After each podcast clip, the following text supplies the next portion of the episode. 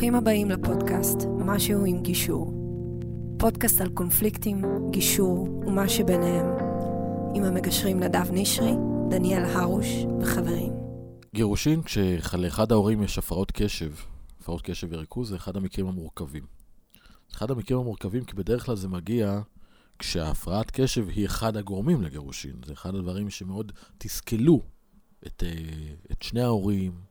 אה, זה גרם לאחד ההורים להרגיש שהוא תמיד צריך להיכנס ולגבות ו- ולתמוך ולעשות דברים ששניים אמורים לעשות, הרבה מהדברים נפלו עליו, לתחושתו.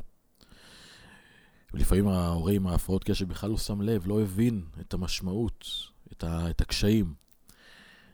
ולכן כשבאים להתגרש יש מורכבות מאוד גדולה. כי בעצם האנשים הם uh, באים להיפרד, אבל בעצם מבינים שבגלל שההפרעה לא, טיפ, לא, לא תיעלם בגלל שנפרדים. זאת אומרת, היא עדיין תהיה קיימת ועדיין אנחנו צריכים להתמודד איתה.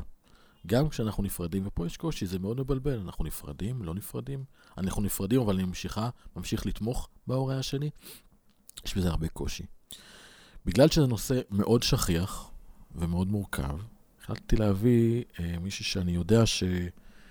אה, מתמחה בנושא, והיא אחת, לדעתי, אחת המובילות בתחום בנושא, ואני מאוד מעריך אותה, והיא גם חברה טובה שלי. אז, אה, אז, אז, אז הכל אה, התחבר לכך שהיא הגיעה לפה היום. אה, שלום לדוקטור יעל פוזננסקי, פסיכולוגית קוגניטיבית, מומחית להפרעות קשב ומרצה בכירה במכללה האקדמית אחווה. שלום, שלום נדב. שלום יולי. איזה כיף שבאת. כיף להיות פה. חיכינו לזה הרבה. נכון. נכון. אבל אני כבר אתחיל בלהציק לך. כי הדברים מתחילים הרבה הרבה הרבה לפני שמתגרשים, מזה שבכלל שני הצדדים מתייחסים לזה כאל הפרעה. והם מתייחסים לזה כאל הפרעה בעיקר כי הם לא מספיק יודעים. שני הצדדים. גם הצד עם הפרעת הקשב, שאני יותר אוהבת לקרוא לה מתנה, כי אני מקנאה באנשים עם הפרעות קשב, וגם הצד השני, כי כשאחד מבני הזוג אומר לשני, תעשה טובה, בדרך הביתה, תעצור לו, תביא חלב. והוא חוזר עם מסטיקים במקום חלב, אז התגובה הראשונה של הצד השני זה מה? לא אכפת לך ממני? אתה לא חושב שמה שאני מבקשת זה מספיק חשוב? אבל פה שני הצדדים לא מבינים משהו. הצד עם ההפרעת קשב לא מבין שהמשאית של המידע הביאה אותו ליאלו לעצור, כי צריך לקנות משהו, אבל אופס, יש פתאום את המסטיקים שהוא מלא זמן רוצה ולא היה, ונעלם המידע על החלב. והצד השני חושב שלא מתייחסים אליו, עשו לו דווקא, אבל זה בכלל לא קשור, זה סתם כימיה במוח. אז הכל מתחיל מידע. ואם מלכתחילה הצד עם בעיית הקשב היה יודע מה באמת עובר לו בראש, מה באמת הנקודות בחיים שעוצרות אותו, שתוקעות לו איזה שהן התנהגויות כאלה ואחרות. הוא היה יודע לזהות אותן בזמן, חצי מהן לא היו קורות. אז בוא נדבר על זה בעצם. מה, מה זה בעצם הפרעת קשב וריכוז? אז קודם כל זה טווח מאוד מאוד גדול של, של התנהגויות. בסוף זה מגיע להתנהגויות. אבל בגדול אנחנו מדברים על הפרעה שהיא הפרעה אורגנית, שהייתה קיימת אפילו עוד בשלב העוברי, אה, ולא לגמרי יודעים מאיפה זה מגיע, אבל יודעים שזה איזושהי בעיה בהתפתחות של אזורים קדמיים מעל הגבות במוח. אזורים שהם יותר קטנים, הם פחות מתפקדים, בגלל זה גם יש את זה הרבה פעמים לילדים שנולדו פגים, כי הם. נולדו לפני שהאזורים האלה הבשילו עד הסוף. אה, וגם אנשים שההתפתחות של האזורים האלה היא לא ההתפתחות המיטבית. אה, ושם, באזור הזה שמעל הגבות, נמצא בעצם בור הפיקוד של המוח. הוא זה שמתזמן לנו תהליכים, הוא זה שמתעדף לנו, שאומר לנו מה עכשיו, מה אחר כך, מחזיק לנו דברים טרי בזיכרון כדי שנזכור לעשות אותם. מחזיק את הקשב, את הריכוז, את האלומת אור הזאת, את הפוקוס בדברים שאנחנו אמורים לעשות אותם. אה, וזה יכול לבוא לידי ביטוי בהרבה מאוד מקומות, זה כמו שזה יכול לבוא לידי ביטוי עם ילדים בכיתה. אז כשאתה בן אדם מבוגר ואתה מנסה לנהל זוגיות, אז זה מאוד מאוד מקשה כשאתה בעצמך לא מבין מה עובר עליך, והצד השני לא מבין למה אתה מתייחס אליו בצורה שאתה מתייחס אליו. אבל אם עם ילדים, הרבה יותר קל לנו היום להבין את זה כ... כאנשים בוגרים, אנחנו מסתכלים על ילד שבועט בכדור בסלון לתוך הקיר. ובועט ובועט ובועט, ואימא אומרת לו, די ודי ודי. ובסוף הילד בוכה ואומר, אבל אני לא מצליח. אז אנחנו עוד איכשהו מצליחים להבין, לוקחים את הכדור, שמים את הכדור בחדר אחר. או ילד שצריך להכין את המערכת בתיק אה, ליום רביעי ולוקח לבית ספר את המערכת של יום שני, או חצי של יום שני וחצי של יום חמישי. זה דברים שיש לנו אליהם הרבה יותר מודעות בהקשר של לימודים, של בית ספר, של דברים כאלה. אבל אנשים עם הפרעות קשב זה אנשים שקשה להם להחזיק זוגיות, זה אנשים שקשה להם להחזיק במקומות עבודה, כי תמיד האנשים שאחראים עליהם, או האנשים שאיתם, לא מצליחים להבין מה העניין, למה הם לא מצליחים לתפקד. זה מאוד מרגיז אותי מה שאת אומרת. לך על זה. אני, קודם כל אני אוהבת להרגיז. אני מרגיז לא, לא כי אותי, אלא כי אני חושב רגע על מי שעכשיו נוסעת באוטו, מי, מישהי מישהו, לצורך העניין, כן, זה משהו. לא, לא מגדרי. לא, למרות שיש פי שלושה יותר גברים עם הפרעות קשב מאשר נשים. וואלה. אוקיי, אז מישהי נוסעת עכשיו באוטו, אה, והיא שומעת אותך, ואומרת, או, יופי, הנה, יש פה פרק על, אה, בפודקאסט, משהו עם גישור, איך להתגרש נכון, איך להתגרש בשיתוף פעולה, והיא עכשיו באה שוב ללמד אותי על הפרעת הקשב של בעלי, ואני שמעתי, ואני קראתי, ואת יודעת מה? זה לא הבעיה שלי כבר, אני לא יכולה יותר להכיל את זה. אין בעיה. אוקיי. אבל אחת הבעיות היא שהסיבה שהגעת למקום שאת לא יכולה להכיל את זה, זה שמלכתחילה ההתנהלות מול זה לא הייתה נכונה. שזו אמירה קשה במקום שלנו. כן, אבל היא לא לא הייתה נכונה רק שלך כבת הזוג של מישהו עם הפרעת קשב, גם שלו כבן אדם עם הפרעת קשב, שלא למד ולא חקר את ההפרעה שלו, וגם שם את הקלפים על השולחן ואמר, אוקיי, אני צריך כבן אדם בוגר למצוא את האסטרטגיות לא לפגוע בצד אחר בהתנהלות שלי. ואם היא אומרת לי, תעצרי ב-Yellow ותקני חלב, או תקנה חלב, אוקיי? אז לרשום לעצמי תזכורת בטלפון, שכשאני אהיה ב-Yellow זה יצפצף לי ויזכיר לי חלב, כי אני צריך עזרים טקטיים, אני צריך לעשות outsourcing. לדבר הזה שנקרא העונות הפרונטליות מעל הגבות שלי במצח, כי אני כבר בן אדם בוגר שיודע שאחרת זה לא יעבוד. אז אין פה אשם אחד. אין פה צד שצריך להכיל וצד שצריך להיות מוכל. יש פה התנהלות שמלכתחילה היא בעייתית, והיא כמו הרבה מאוד דברים אחרים, מתחילה בתקשורת שלא, שלא עובדת כמו שצריך. אוקיי. אחד שלא מצליח לתקשר מה קשה לו, והשני שלא מצליח לתקשר למה זה מפריע לו. אוקיי. וכל זה נכון, ו... ופה יש איזה צומת. מילת המפתח בהפרעות קשב. אבל בצומת הזה, ואני רוצה לראות אנחנו, איך אנחנו לוקחים את השיחה הזו. כי אם את תגידי לי, תשמע, אני ככה מתייעץ איתך בתהליך שלנו פה. אם את אומרת לי, תשמע, יש אפשרות בצומת הזה, שמיכל בגירושין, כשהיא אומרת, די, די, אנחנו הולכים להתגרש, ואנחנו יושבים אצל מגשר, אה, ועכשיו, בכלל אומרת לו את המילה גירושין, ואז זה מצלצל בכל הפעמונים, והוא אומר, או, אוקיי, אוקיי, אוקיי, רגע, רגע, רגע, רגע, אני כבר לא יכול לדחות את הטיפול, קדימה, בואי נלך לטפל. ואז נלך, לפי מה שאת אומרת, בואו נייצר פה את העזרים הטקטיים האלה, ונייצר את, ה, את המנגנונים שנוכל בעזרתם כן לשתף פעולה, כן לפעול בצורה שכן היא לא תרגיש את העומס הזה. אז מעולה, איך אנחנו עושים את זה? אבל קודם כל צריך להבין שגם בגירושים נשאר שיתוף פעולה. זאת אומרת שאיך שלא נסובב את זה, שיתוף פעולה צריך יהיה לייצר פה. או, אבל פה אני רוצה, בגלל הצומת הזו, כי מישהי שמאזינה עכשיו, היא כבר לא יכולה להכיל את זה יותר. בוודאי. היא שמעה אולי כבר עוד פוסט, פוד, פודקאסטים, ואמרו לה, והיא שמעה, והוא לא משתף פעולה, או שהוא משותף ולא הצליח. והיא רוצה להתגרש. עכשיו, יכול שיבואו לתוך התהליך, ותוך כדי הסימונים שלא נפלו ייפלו, ויהיה כן ניסיון, ואולי גם הוא יצליח לתקן וללכת לייעוץ, ולבוא אלייך להדרכה, ולהגיד איך אני יכול לייצר את העזרים הטקטיים האלה, את המנגנונים האלה, את הגומייה על היד, אני לא יודע, מה שלא יהיה, אשר יאפשר לי לא לשכוח, לפעול בשיתוף פעולה, לראות את הצד השני כמו שהוא רוצה שאני אראה אותו, והוא גם יראה אותי בצרכים שלי. אם זה, מעולה.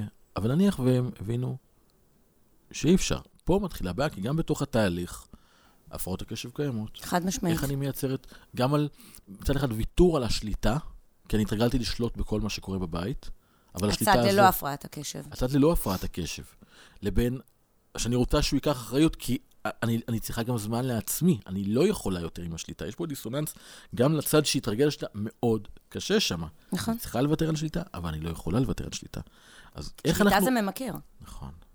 אז איך אנחנו עושים? איך מתמודדים בתוך הסיטואציה שאחד רוצה להתגרש, או שניהם רוצים להתגרש, אולי יכול להקל, אולי, אולי תחדדי לי גם את פה דברים. אבל מה עושים במקומות האלה? אז אני שוב אחזור לעניין של הידע.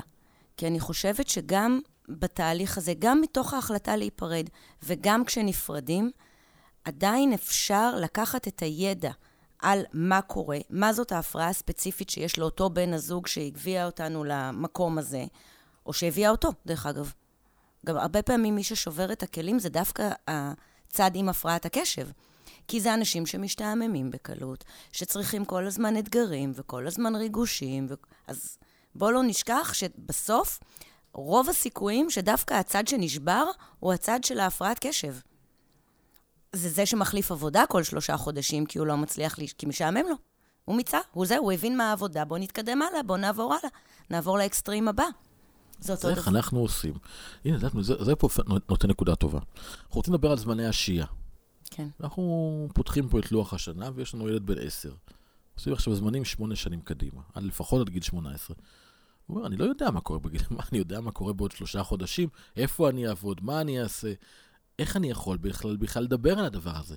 ופה אנחנו צריכים לייצר הסכם, הסכמות, שיאפשרו, היא צריכה ביטחון, היא צריכה להתחייב בעבודה, היא צריכה לבנות לעצמה קריירה, היא צריכה לדעת להסדיר, גם לילדים שהם ידעו איפה, איפה הם נמצאים. מה המנגנונים שאנחנו יכולים להיעזר בהם כדי לייצר את ה... אתה יודע מה הדבר שילד עם הפרעת קשב הכי צריך שיעשו בשבילו? Mm-hmm. יציבו לו גבולות ברורים.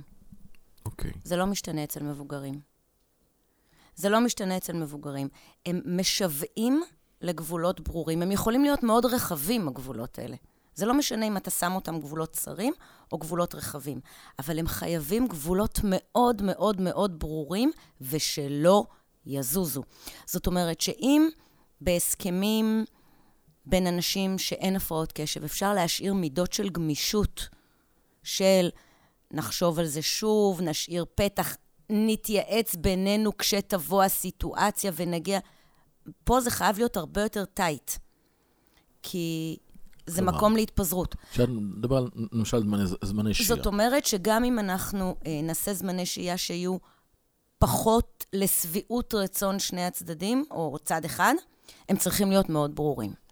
זאת אומרת... בין כך לבין אה, זמנים רגילים?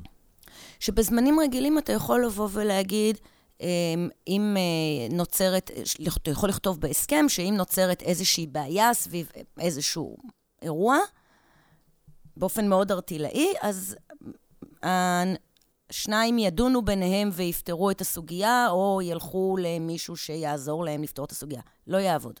יקומו כאלה סוגיות כל יום שני וחמישי. צריך לחשוב על הרבה יותר סוגיות ולכתוב אותן בצורה מפורשת. אם יש חתונה של בן דוד מצד שלישי, אז עושים ככה. אם יש... כי כל פתח לגמישות זה כמו ילד עם הפרעת קשב, שאתה שם אותו ואתה אומר לו, אם אתה רוצה, תיכנס לשיעור, ואם אתה לא רוצה, אל תיכנס, הוא לא ייכנס. אבל אם תגיד לו, תיכנס לשיעור, זה משהו אחר. את יודעת, אני, אני לוקח את זה, עכשיו אלף אני עם הפרעות קשב, אז אני מאוד מזדהה עם הדבר הזה, ב, לא ברמה, אני לא, לא בקיצון, אבל יש לי את ה... אני ציירתי הרבה שמיניות בילדותי, במעגלים, ואני שעת שיאצו עם רחל, אה, עם רחל, חייב להגיד את השם שלה, היא הייתה מהממת. בבית העמק היה שם, היה לנו שיעור, פעם בשבוע הייתה מוציאה אותי לשיאצו וטיפול. רחל ענבר, אני חייב לה רבות, היא, היא, היא מהממת. אה, אתה מבין שלא כל פריקת עול היא הפרעת קשב, נכון? לא, אני הייתי אובחנתי קצת, אבל אוקיי. כן. אה, אבל זה הסיפור, זה הסיפור שלי. אה, אני חושב מתוך זה, ומתוך התהליכים שראינו, אז בהסכמים שאנחנו עושים פה, הם, הם כאלה. זאת אומרת, יורדים לרמת, לרזולוציה של השקל והדקה והימים, וה... ואין משחק. זאת אומרת, ההסכם הוא, הוא גוש. אז מבחינתי זה הדיפולט, מה שאת אומרת עכשיו. אבל יש הרבה הסכמים של ארבעה עמודים, שאני קורא, אני מזדעזע, אני מודה. אה, אה, חלוקת החד... החגים, ההורים יחליטו ב... לפני החג מי, ב... מי, מי בערב החג עם מי. אבל מה זה הדבר הזה? ואם אין הסכמה? אז אה, שזה נכון. באמת קושי. אבל אנשים עם הפרעות קשב זה עוד יותר מהותי. זה עוד יותר מהותי כי זה באמת פתח לכל הפיצוצים האפשריים. נכון. זה, זה פתח לכל הפיצוצים האפשריים. זה צריך להיות מאוד מאוד ברור, לרדת לרזולוציות שלפעמים יכולות להיראות לנו הזויות לחלוטין, כאילו, זה בקטנה. לא, זה לא בקטנה. הדברים צריכים להיות מאוד מפורט. אז, אז אני מוכן להגיד את זה בכלל, לא רק על הפרעות קשב, אלא בכלל, ההסכם צריך להיות מפורט עד רמת המילימטר. אנחנו לא יודעים מה יקרה בעתיד, אנחנו צריכים להגדיר גם כן מה, אם יהיו שינויים, איך אנחנו מתמודדים, איך פותרים אותם, אבל לכל מה שידוע, זה בעיקר הנושא החינוכי ובריאותי וכלכלי, להסדיר את זה לחלוטין. אוקיי. מאוד חשוב שאני אדע שאני מתגרש, מתגרשת מאדם עם הפרעות קשב וריכוז. אה, כשאתה בצד של בלי הפרעות קשב? לא יודע ממה זה. שהשחרור של ה control הוא מאוד קשה. כי כשאתה בזוגיות עם הפרעת קשב, והבן זוג עם הפרעת קשב וריכוז איחר לגן לקחת את הילד, או אה, שכח אה, אותו בחוג, כל מיני דברים קטנים מהסוג הזה, או שפתאום נזכר בתשע בערב שאופס, צריך מקלחת וללכת לישון, או משהו מהסוג הזה, או אין חולצת בית ספר בבית, כל מיני דברים. אז זה בתוך אותו בית.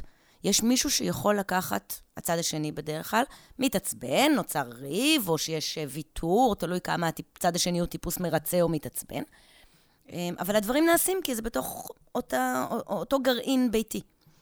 כשזה בשני בתים, הצד השני צריך להבין שמה שקורה בצד השני, גם אם קורות פאשלות, זה לא שלך. זה לא שלך. זה קשה. נכון. ומישהו אמר שהחיים קלים? Hmm. נכון, זה קשה, אבל אין מה לעשות.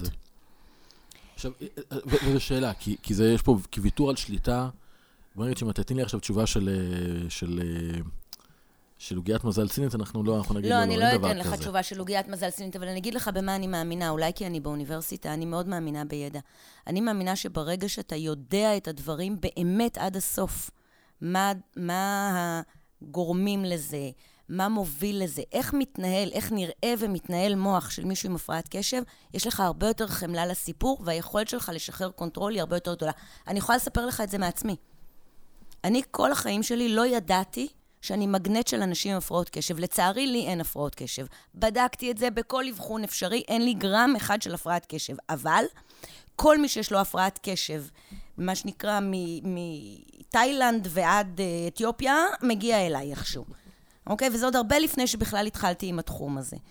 אה, אני הניצולה היחידה בבית, אני אה, הייתי נשואה לאיש עם הפרעת קשב, אני התגרשתי מאיש עם הפרעת קשב, אני עד היום הרבה פעמים נושמת עמוק ומתקשרת אליו ואומרת לו, לדעתי עשית פה double booking, אה, קבעת שלושה דברים במקביל על אותו רגע. עד היום זה הגיע למצב שזה משעשע אותי, אבל הרבה לפני שאני למדתי על הפרעות קשב, זה היה מוציא אותי מדעתי. מוציא אותי מדעתי. לא יכול להיות שכל יציאה שלך מהבית לוקחת שבע פעמים לעלות ולרדת הביתה. אתה יורד בלי המפתח לאוטו, אתה חוזר הביתה, לוקח את המפתח, הולך לשירותים, משאיר את הארנק על הכיור, יורד עוד פעם, חוזר, מזיז את השקית עם האוכל שהכנתי. איך זה בא לידי ביטוי בגירושים? אני כבר הייתי במקום אחר. אני כבר הייתי במקום אחר שאני הבנתי אני ידעתי כבר הפרעות קשב, ואני, ואני חושבת שהידע הזה מאוד מאוד עזר לי, הוא גם עזר לי להתמודד מול הילדים עם הפרעות קשב ובגירושים.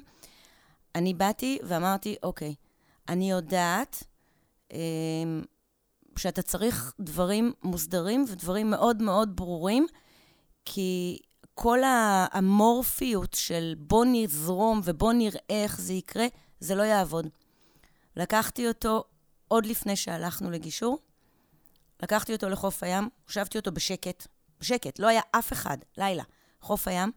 אמרתי לו, תקשיב, יש כמה דברים שהם סופר חשובים, ככה אני חושבת שהם צריכים להתנהל.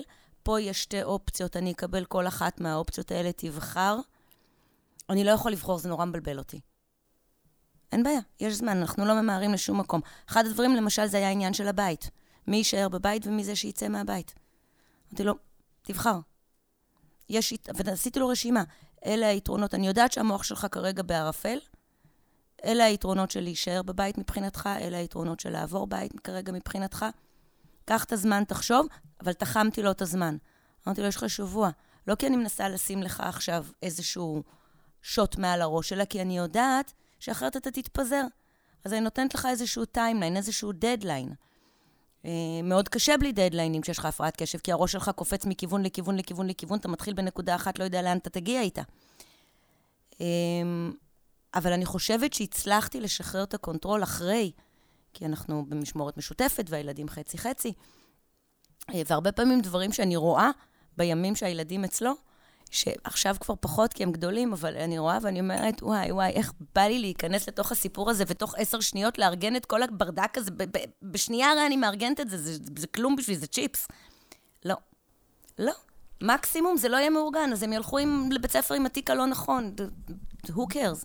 אז אמרנו, לדעת, לדעת, לדעת לדעת. מה זה הפרעת קשב, ואיך זה בא לידי ביטוי בבן אדם הספציפי שאיתו אתה, שאיתו אתה מתנהל. כי לכל אחד זה בא לידי ביטוי קצת אחרת. אוקיי. לדעת מה זה הפרעת קשב, לדעת איך זה בא לידי ביטוי באדם האחר, לדעת לסגור את ההסכמות עד הגבולות, עד הדברים הקטנים ביותר, שהכל יהיה סגור הרמטית מכל הכיוונים, דקות, שעות, זמנים, הכל, ולשים אה, טבלת יתרונות, חסרונות, מה יש, מה המשמעות של כל דבר, ממש להכיל בכפית. אבל מותר גם להתעצבן. ומותר להתעצבן. למה מותר להתעצבן? כי אין סיבה שלא. מה? למה? אנחנו לא בני אדם? לפעמים יש דברים שהם נורא נורא מעצבנים. ומותר להתעצבן, ומותר להגיד, אוקיי, אני יודעת שאתה מתנהל ש- ככה כי, כי המוח שלך עובד בצורה קצת, הוא מכוות קצת שונה מהמוח שלי. וואלה, זה מעצבן אותי, גם לרגשות שלי יש מקום. מעולה. זאת אומרת, לתת גם מקום לתסכול שלי בתוך הדבר חד הזה. משמעית, בטח. מה עוד? אמ, מאוד להיזהר מול הילדים. זה נורא קל להגיד, אוי, עוד פעם אבא שלך עם השטויות שלו. עוד פעם הוא לא מסוגל להתארגן. לסתום, נסתום. כן. אחד, אחד הכללים ה... לא, אבל גם חשוב. צריך לזכור שיש פה גנטיקה מאוד חזקה. נכון, להורים עם הפרעות קשב יש ילדים עם הפרעות קשב, זה. מדבק חופשי. כן. אז אה, את- ברגע שאתה אומר דבר כזה, אתה עושה נזק מכל הכיוונים, כי אתה עושה גם נזק לקשר החדש הזה שנוצר בתוך הגירושים, שהוא קשר, זו משפחה אחרת, אבל הוא משפחה. אז אתה יוצר בעיה בתוך הדבר הזה. אתה גם יוצר בעיה בין הילדים לבין הצד עם הפרעת הקשב, שהם עלולים קצת לזלזל. לא, הנה אבא שלי עוד פעם עם השטויות שלו, עוד פעם הוא לא מצליח להתנהל, עוד פעם הוא שכח לתת לי את הספר מתמטיקה. לא, הוא לא שכח, זה בעיה שלך, הספר מתמטיקה, זה לא בעיה שלו. קח אחריות. ואנחנו מייצרים גם בעיה לילדים, שיש מצב שגם להם יש הפרעת קשב, ואז מה אנחנו בעצם משדרים להם? אתם דפוקים? לא, אתם לא דפוקים. אתם סופר יצירתיים.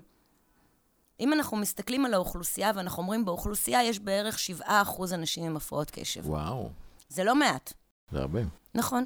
אבל בקרב אומנים, טוב, זה ברור, זה מה- מהגבוהים ביותר. נו, אבל, אבל אתה מבין איזה הכי יופי זה? מעניינים. אתה מבין איזה יופי זה? כן. ואתה רוצה לשמוע עוד דבר? כן. בקרב חוקרים, גם, מעל 40 אחוז. וואו, מה אתה צריך כדי להיות חוקר? נכון. לחשוב על משהו. שאף אחד אחר לא חשב עליו לפניך. נכון. נו, אחרת מה עשינו בזה אם אתה חושב כמו כולם? אתה לא תמציא מחקרים העתיד מעניינים. שייך להפרעות הקשב. חופשי. אני אומרת. לך, התחלתי בזה שאני מקנאה. הבנתי. אז את רואה, אני שמח שתהיה הפרעת קשב קלה. ברור, אני מקנאה בך. לא, אל תקנא בי. סתם. הנה, יש לי הרבה דברים אחרים לקנאות בך. לאחרים יש דברים אה, גדולים לקנא בך. זה... חלקם יושבים פה איתנו. יש, אה, אנחנו נדבר איתם עוד. יש אה, להפרעות קשב הרבה מאוד יתרונות, אבל החיסרון הגדול מתחיל בחוסר ידע. כשאתה לא יודע, אתה, כשיש לך הפרעת קשב, אתה לא יודע למה אני לא מצליח לזכור להביא חלב. אני מצטערת שאני נתפסת לדוגמה הזאת, אבל היא כל כך קלאסית. אתה לא מבין למה אתה לא מצליח לשבת שתי דקות במקום. למה אתה חייב שכל שבת תהיה פעילות. לא רוצה פעילות, רוצה לנוח. אוקיי? אבל אם אתה לא מבין בעצמך מה עובר עליך, אתה גם לא יכול לשדר לאף אחד אחר לתקשר את זה ולהסביר את זה, כדי שהצד השני יהיה מסוגל להכיל ולהבין את זה. אז אני מאוד מאוד מאוד מאמינה בידע. זה מתוך המצגת שלי. זה ההפרעה שהייתה כאן עכשיו, אני לא אערוך אותה. זה היה פה איזה ילד שיושב לנו כאן, אני יכול להגיד? חופשי. בוודאי. כי נמצא פה עומר. ועומר הוא הבן של, של יולי, אבל הוא פה כי אנחנו עושה, תכף נעשה איתו פרק. אבל זה היה פה הערת ביניים שלו, והיה ברור שהוא יזרוק פה איזושהי הערה. ברור, כי בין היתר, גם הוא לא ניצול הפרעות קשב, כי אני כאמור היחידה בבית, אז גם הוא לא חסר לו אה, זה בתחום. ברור שהוא הפרעות קשב, זה ברור. לרמת החיוביות, כן, אנחנו מבינים מי אנחנו יושבים לנו כאן. טוב, זה, זה חתיכת בילדאפ, אני חושב שאנחנו עושים לפרק הבא. אה, אבל בואו רגע נקנח את הפרק הזה. אה, אז אנחנו מבינים את זה מה, מהמקום שלי כמגשר ב, ב, בתהליך הזה. אז אם אחד מבני הזוג הוא עם הפרעת קשב וריכוז, אנחנו צריכים לבוא עם הרבה ידע. א', אני חושב שהמגשר צריך להבין את הנקודה הזו. צריך להבין אה, שגם אם תנסה עכשיו להסביר לו משהו שנראה מאוד מאוד פשוט, לא ייקלט. לא בדרכים, לפחות לא בדרכים ה...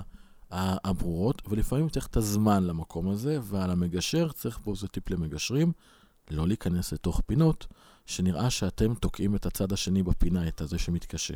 זה אפשר טעות. אפשר להגיד שגם למגשר כדאי שיהיה ידע על הפרעות קשב? אני חושב שלמגשר צריך ידע על הרבה מאוד דברים. את מכירה אותי, בגלל זה אני מחפש כל הזמן ללמוד בתוך המקומות האלה. אני חושב שזה מגשר בגלל שהוא נמצא בתוך תהליך כל כך מורכב, עם כל כך הרבה סטרס ומורכבות, מכל כך הרבה נקודות, אז הוא צריך להכיר הרבה מאוד אה, נקודות. לצערי, הדגש היום הוא בעיקר על עולם המשפט. אבל המטוטלת, וטוב שכך, היא כבר זזה באמת למקומות יותר הטיפוליים. זה השיטתי, גישתי, זה, זה, זה, זה, זה, זה מה שאנחנו בעצם גם מלמדים. עכשיו איזה לעשות. יתרון יש למגשר שמבין בהפרעות קשב ויכול תוך כדי התהליך של הגישור להסביר לאנשים שיושבים מולו. טוב, חד משמעית, ובאמת... אתה יודע. על מה אבל לא דיברנו. על מה לא דיברנו? מה קורה כשלשני בני הזוג יש הפרעת קשב? איפה זה שונה ממה שאמרנו עד עכשיו? זה קצת יוצא דו-שיח של חרשים. זה לא באמת שונה, זה רק בהגברה. Mm. וזה מקום של תסכול אחר. כי זה מקום שכל אחד לא מבין עד הסוף את ההפרעה שלו, בטח לא מסוגל לתקשר אותה לצד השני. ההפרעות הן שונות בהגדרה, והדו-שיח חרשים הוא הרבה יותר גדול מאשר מצב של אחד נורא נורא מתוסכל ומרגיש שהכל נופל עליו, ואחד לא מבין מה רוצים מהחיים שלו. זה ממש לקחת את הסיטואציה ולשים אותה בהגברה. עכשיו, אנשים עם הפרעות קשב, אנשים עם הפרעות קשב זה מגנטים. הם מתמגנטים, כן, כי זה... מבנה האישיותי של האחד, בדיוק. מושך את ה... אנחנו רואים את זה אגב הרבה, זה לפעמים קשה לראות, לאנשים להבין בזה, אבל לא סתם התחברתם, זה לא סתם כי התאהבתם. משהו במבנה האישיותי, ברור. שלא משך את המבנה האישיותי שלי, ולכן הפרידה מאוד קשה לפעמים, כי אנחנו מגדירים אחד את השני בהתאם ליכולות שלנו, ואנחנו בקבוצת השווים שלנו. הרבה פעמים מתחברים בגילאים מאוד צעירים. אוקיי? איפשהו נניח בין 20 ל-30, גילאים שהם מאוד מאוד מאוד עסוקים בחוויות אקסטרימיות, אוקיי? הם נסעו ביחד, הם נפגשו בטיול במזרח כשהם עשו סנפלינגים, כאילו, הדברים שחיברו אותם הרבה פעמים, הם, הם, הם חוויות שמאפיינות אנשים עם הפרעות קשב. ההליכה על הקצה, החיפוש של הסכנות, החיפוש של, הג... של הריגושים. זה לא במקרה, יש המון המון זוגות שלשני הצדדים יש הפרעות נכון. קשב. הזוגות שלאחד יש הפרעת קשב ולשני לא, זה בדרך כלל זוגות הטיפוליים, כשיש צד אחד שהוא צד נורא טיפולי, ש, שמה שמושך אותו בלהיות בזוגיות זה להיות הצד המטפל, כן. זה שונה. ולכן בעצם את אומרת, בתוך, במקום הזה של הפרידה, שימו לב גם לגבולות, להגדיר דברים בצורה מאוד ברורה, אה, אני אוסיף פה גם כן קצת להוריד את הסטרס, להוריד את, ה, את המתח כל הזמן. חד משמעית. כדי להסתכל פנימה, זה ירגיע גם צד השני. זה מה שאנחנו עושים גם בתוך הגישור.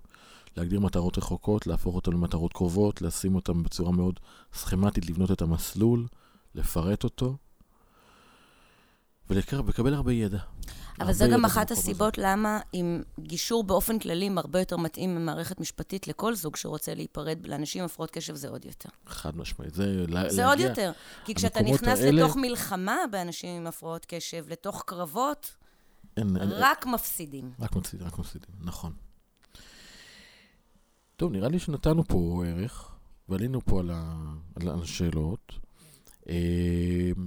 אבל יש לי תחושה ש... שבגלל שהנושא הזה הוא מאוד נפוץ, אז אני רוצה כן אה, לאפשר למאזינים שלנו אה, לשאול שאלות ולהגיד שלא תיאמנו, אבל אמרתי שיולי פה היא חברה והיא צריך היא תבוא שוב. אז אם יש לאנשים שאלות אה, על הפרעות קשב, אפשר כמובן באופן אנונימי, אנחנו לא מחפשים את ה... אנחנו רוצים לתת את הידע, זה לא, ה, לא, לא, לא האדם עצמו, אלא הבעיה מעניינת אותנו. אז אם יש לכם שאלות, תשלחו. אה, נדב שטרודל, נדב נשרי, co.il. אתה אה, תעביר אליי. נדב נשרי בפייסבוק, טיק טוק, אינסטגרם, נשרי, co.il, יש באתר, קחו את כל המידע, אנחנו מאוד נגישים. נשמח לקבל אה, תשובות, מידע, תגובות, מידע, שאלות, הכל יענה, והכל אנחנו נענה, ואם צריך אפילו נעשה גם פרק מיוחד על זה עוד פעם. בשמחה. אז תודה רבה שהאזנתם, תודה רבה לך, יולי. תודה שהזמנת. אותי. אני באהבה גדולה. אה, תודה רבה לשרון, שרון קניאל, שפה על הכל, והרבה שעות פה איתי, אז אה, אנחנו עוברים פה ימים אה, ארוכים. ו... ואנחנו נדבר פה עם הצלע הרביעית שפה בחדר, וזה יהיה הפרק הבא שלנו. אה, ושתפו, תודה רבה. תודה.